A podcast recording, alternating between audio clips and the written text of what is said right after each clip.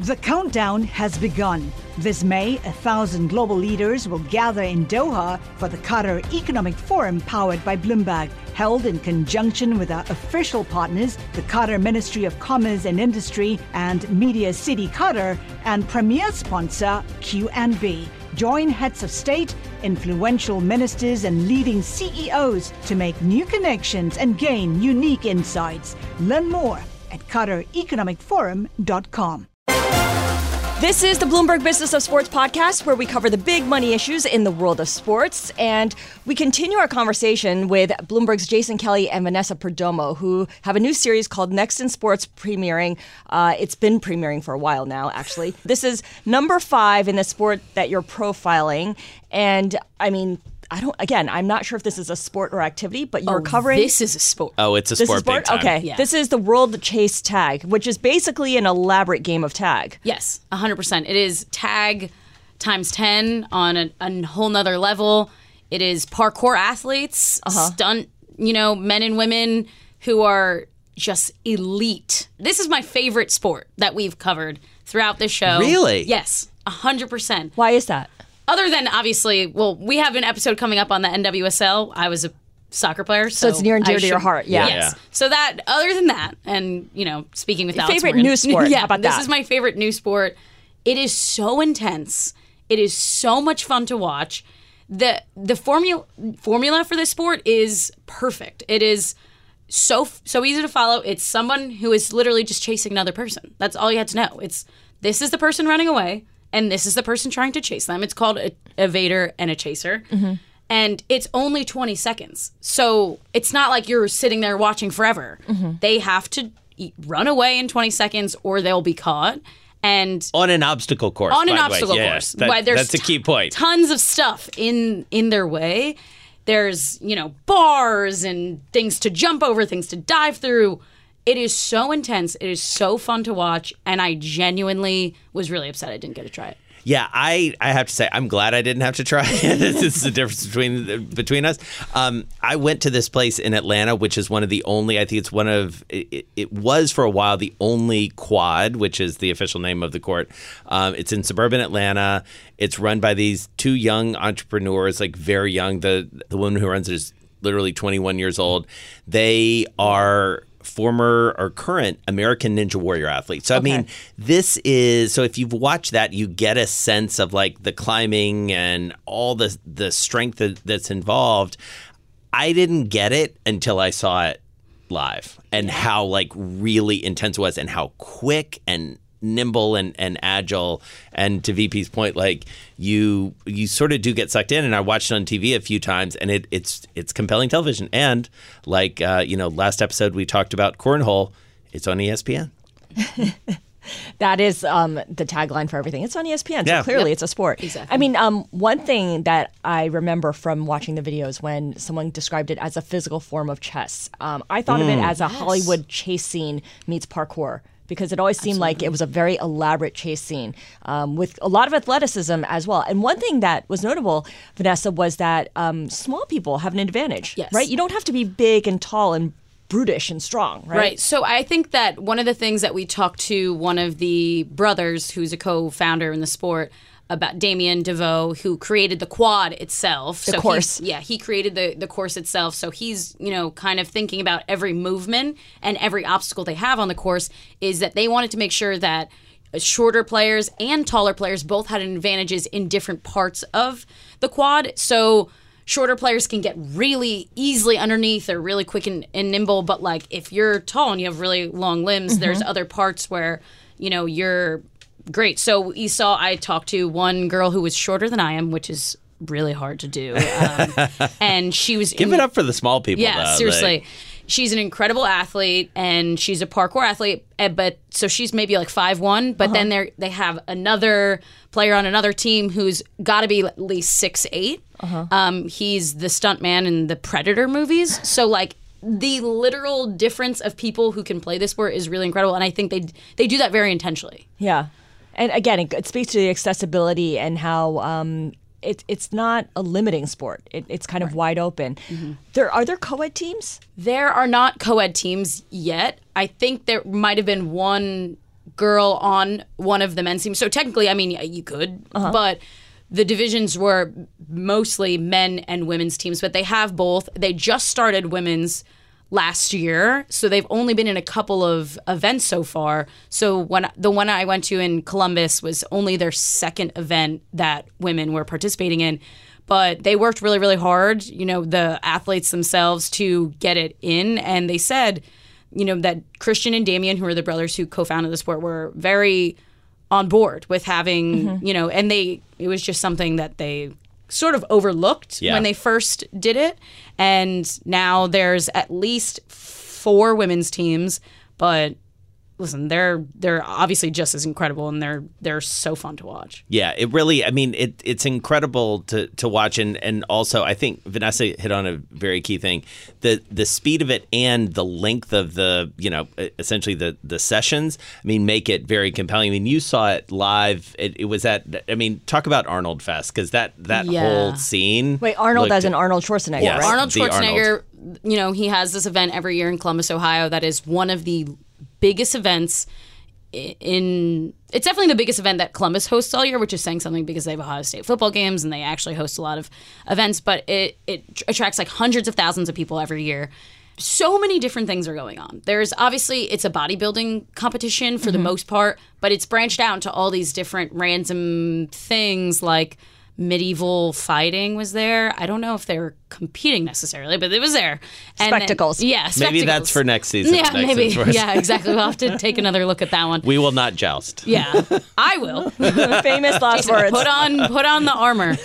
Um, and then in the corner of this big festival, you have World Chase Tag, and it is a huge setup. But I mean, the middle of the convention center. So if you didn't necessarily go there to see it, you probably heard it because it was really mm-hmm. loud.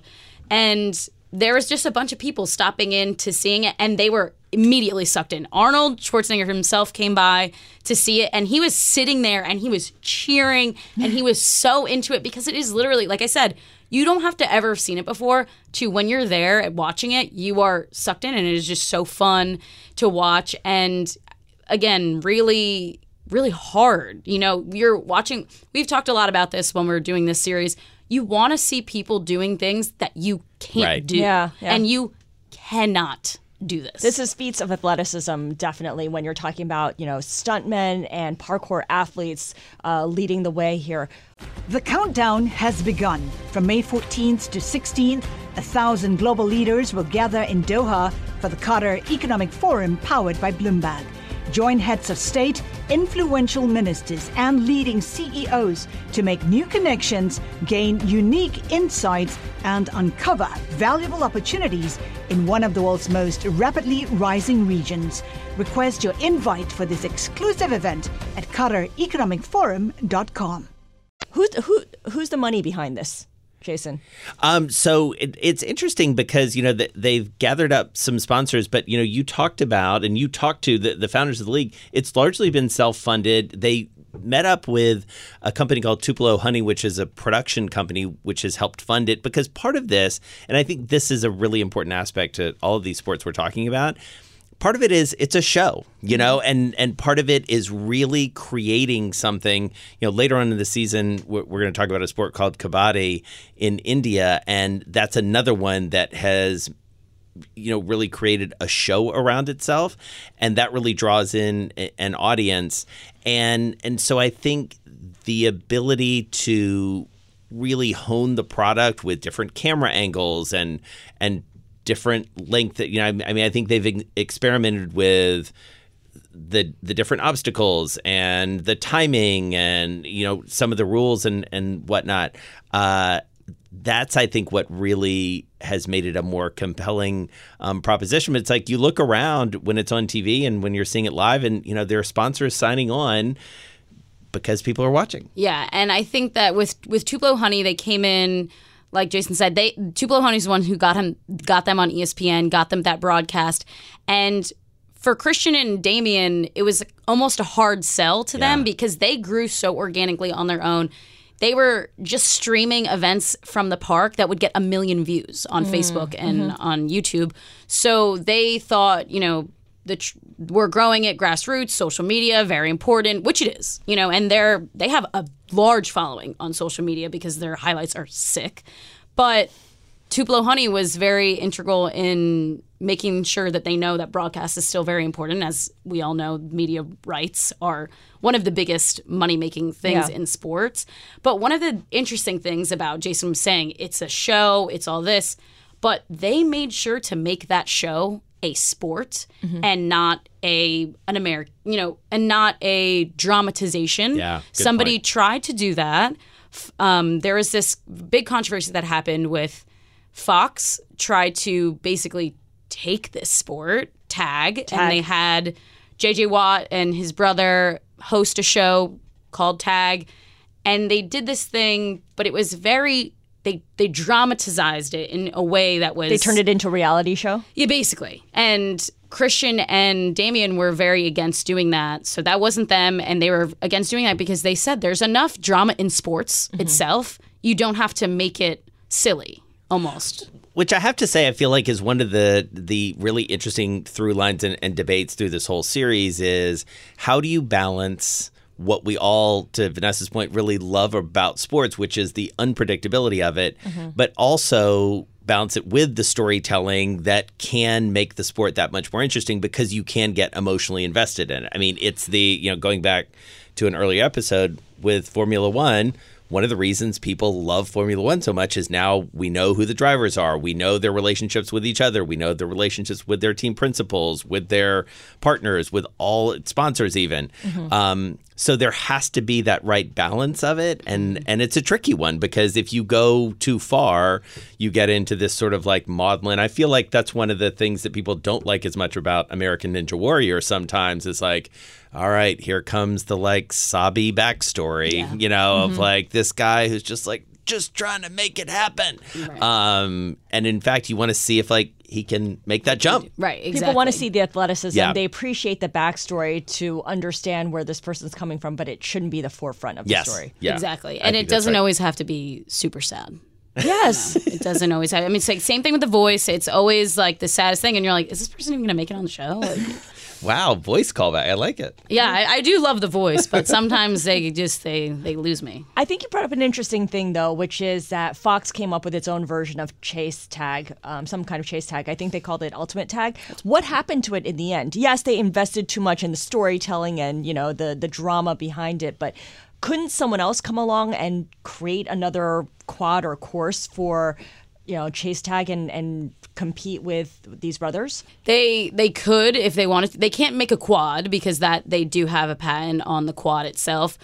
But tag is Universal. You know, it is a universal thing, and I think that for Christian and Damien, it was a hard time when Ultimate Tag was on because they said if it fails, then it would reflect badly on us that Right. this is not a viable business, mm-hmm. and if it succeeds, then they'll put us out of business. Right. And so it did fail because I, I, I forget why they weren't renewed for another season, other than the fact that they just they didn't do it right. Is really kind of what it was, and I think a lot of the World Chase Tag players w- tried to do that show as well, and they said it wasn't really the same.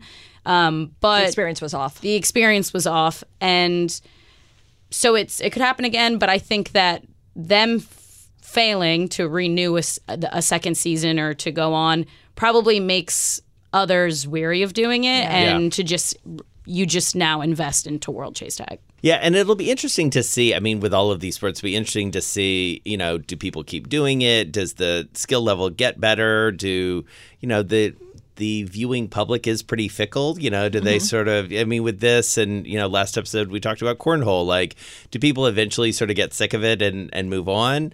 I don't know. I, I, I- really don't, I don't know either. American Ninja Warrior has uh, obviously been like a very lasting um, franchise. This could be as well. I mean, you know, I talked to some of the executives at ESPN who are who are backing this. I mean, they love the content, they love the live sports, uh, just as we've been talking about.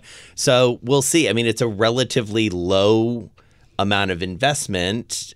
That's one of the things that I think makes this uh, appealing. So uh, jury's still out, but uh, yeah that's the thing with with christian and damien you know funding a lot of it before tupelo honey came in the quad itself is not expensive Right. to mm-hmm. make mm-hmm. so that that's what we talked about with cornhole. It's the licensing, the merchandising. If they license that quad and now more gyms, parkour gyms and American Ninja Warrior gyms have them in, that's revenue for them as well. And it's a, it's low. You know, the obstacles are made out of metal. Like mm-hmm. it's not a very expensive thing to build. So for them, it's not as high of a risk because you don't have to have millions and millions of dollars to start it. I'm glad we didn't play though. I'm not. It I looked really dangerous, I have to do. say. I, I mean, that was. I would have had to sign like thousand waivers. We were Yeah. we were Listen, essentially. but I'm saying I drove a Formula One car. I think I could play some chase tag. I mean, you're very athletic, but I was I was worried for both of us, not playing against each other, just playing in general. Like once I watched people actually do it, Yeah. um, it, I don't know. The jumping over things I definitely couldn't do. Yeah. Um, but diving. Even the sliding under or something. That's what I'm saying. The diving. Yeah, yeah. I this this I used to do this. That Yeah. was you know what I Yeah. did for a li- every time I saw someone do that I was like I can totally do that. I can totally do that. but um not me- probably not through metal. coach. The, the metal bars is something that is a little daunting. You would hear them slap Oh, against my it and they would just walk up like totally fine. yeah. I mean, this is this is what I love about this series. You, um, in each episode, you highlight a different sport that has succeeded for its own reason. Right? Pickleball is popular because everyone loves playing it. This is popular because on social media it's a sensation. People can't get enough of it. Twenty second videos of people chasing each other around like it's Hollywood stunts is pretty compelling viewing. Exactly. All right, great stuff. Jason Kelly and Vanessa Perdomo, uh, of course, hosting Next in Sports, which is available every Wednesday on Bloomberg Television at 10 p.m. Eastern. It's also available on demand through YouTube and on Bloomberg.com the following day, where you can also catch the previous installments. Thank you so much, guys. Thanks. Okay.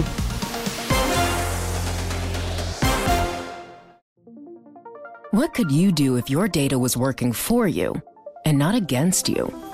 With Bloomberg delivering enterprise data directly to your systems, you get easy access to the details you want, optimized for higher level analysis, and financial data experts committed to helping you maximize your every move. Our data is made for more, so you can show the world what you're made of. Visit Bloomberg.com slash enterprise data to learn more.